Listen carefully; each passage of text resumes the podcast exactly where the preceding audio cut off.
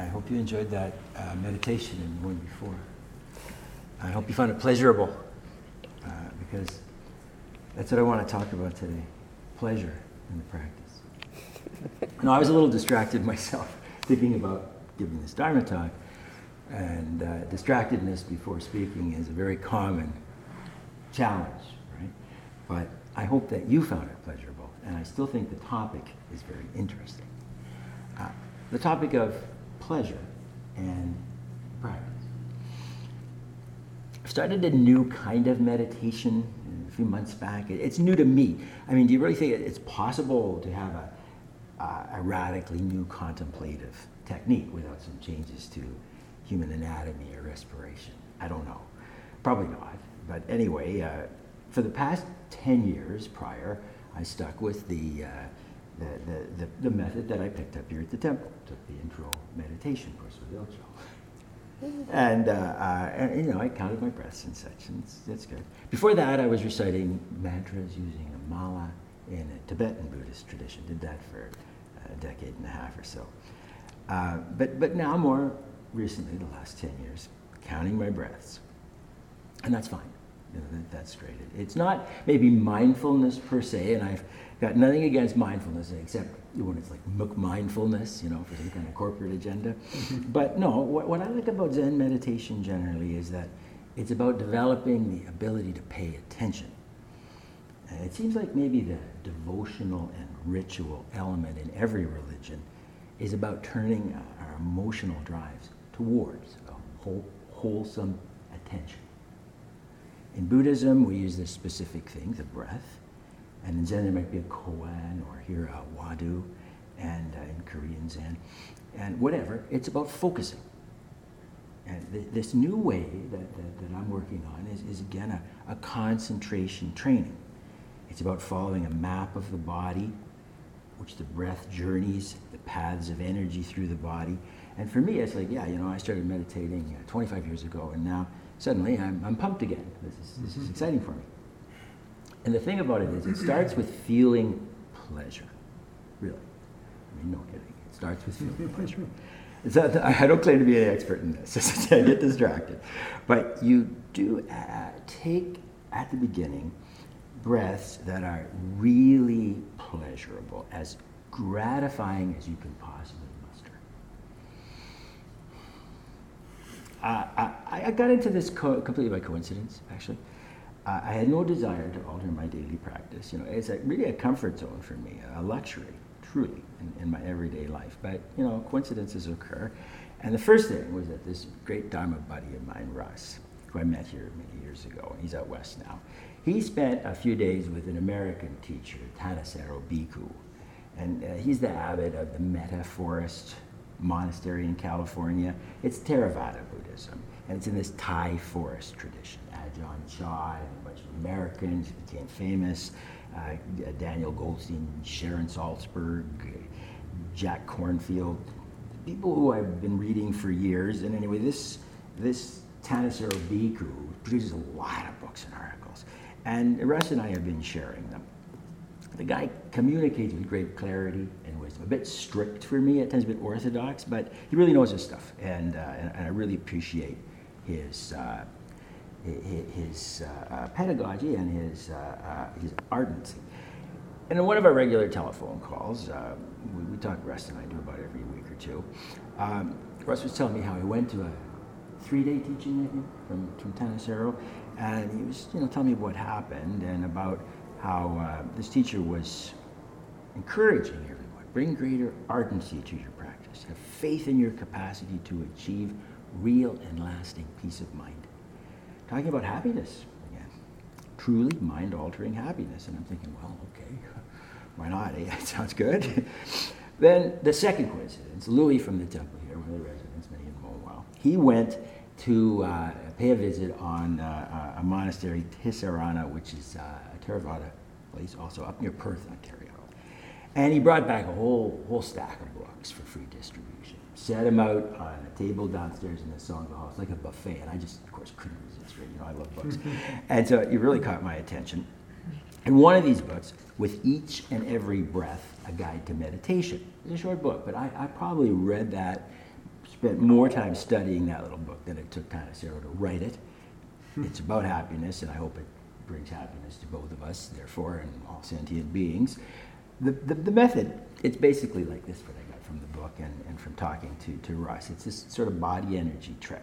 And it begins, as I say, with this uh-huh. very good humored challenge. Take the most enjoyable and gratifying breath that you can muster. Adjust the variables, judge the effects, tweak it until you get it down. Make it very okay. But this is easier said than done.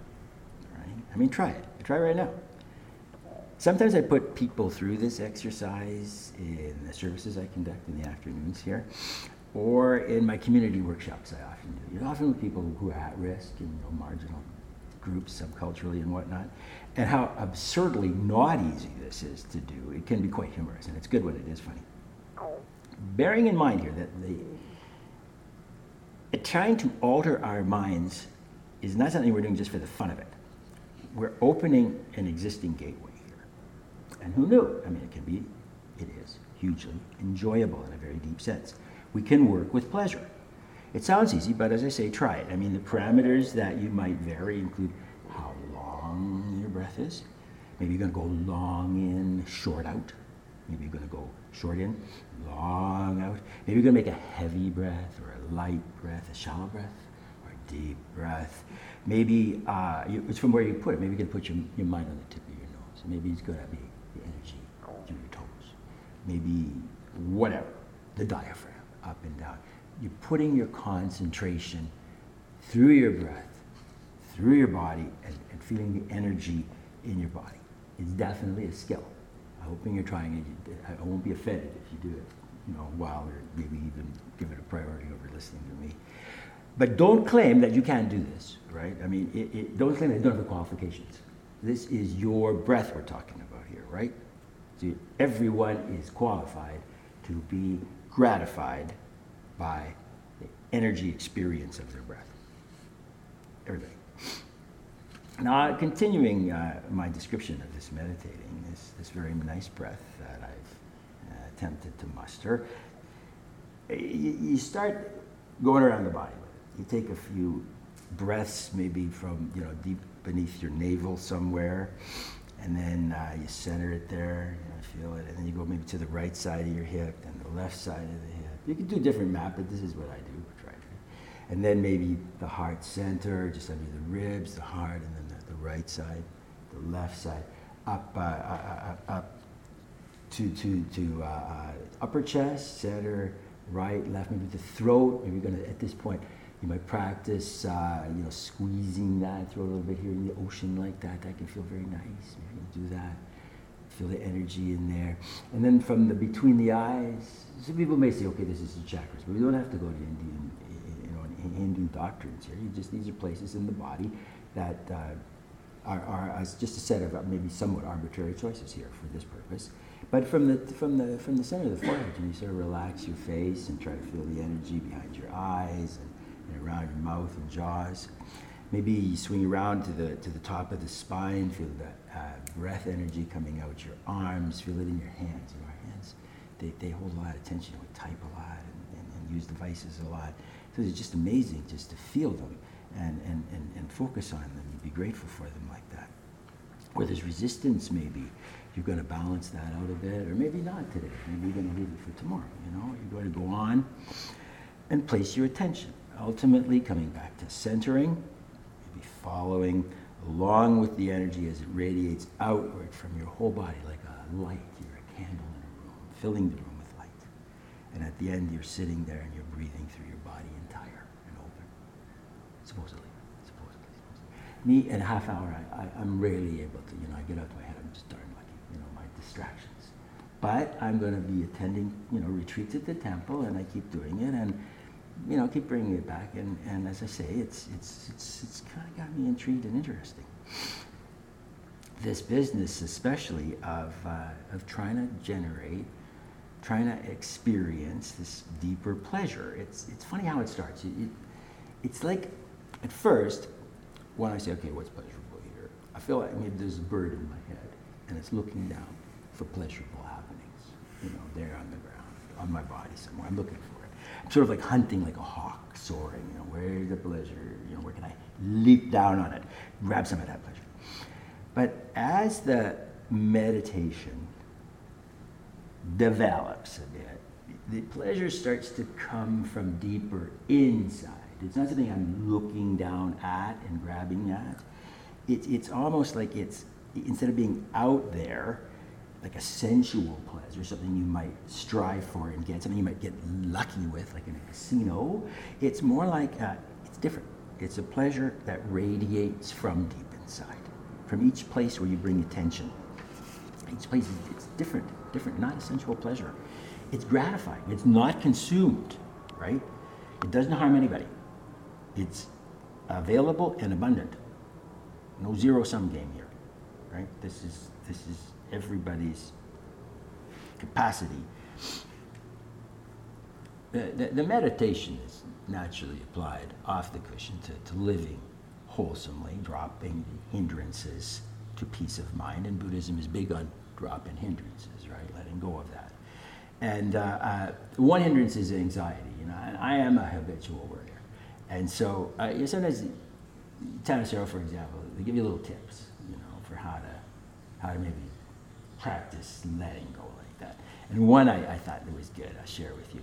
He said, you remember those old station wagons? When I was a kid, you know, cars were big, and they had, in station wagons, there was a, a rear seat that faced backwards, right, reverse. I don't know if you ever see these, these great big vehicles. It's be an antique now. But it's kind of like if you think, okay, I'm riding down the road in one of these, I'm facing backwards, and I'm watching my anxieties and bad habits disappearing behind me as the car goes forward down the road. True, now I can't see what's coming up. You know, I'm just imagining I'm going down the road, I'm looking backwards in this station wagon, my anxieties, my habits, my bad uh, habits of thought, they're slipping away behind me. I can let go of them because I can just feel the vehicle.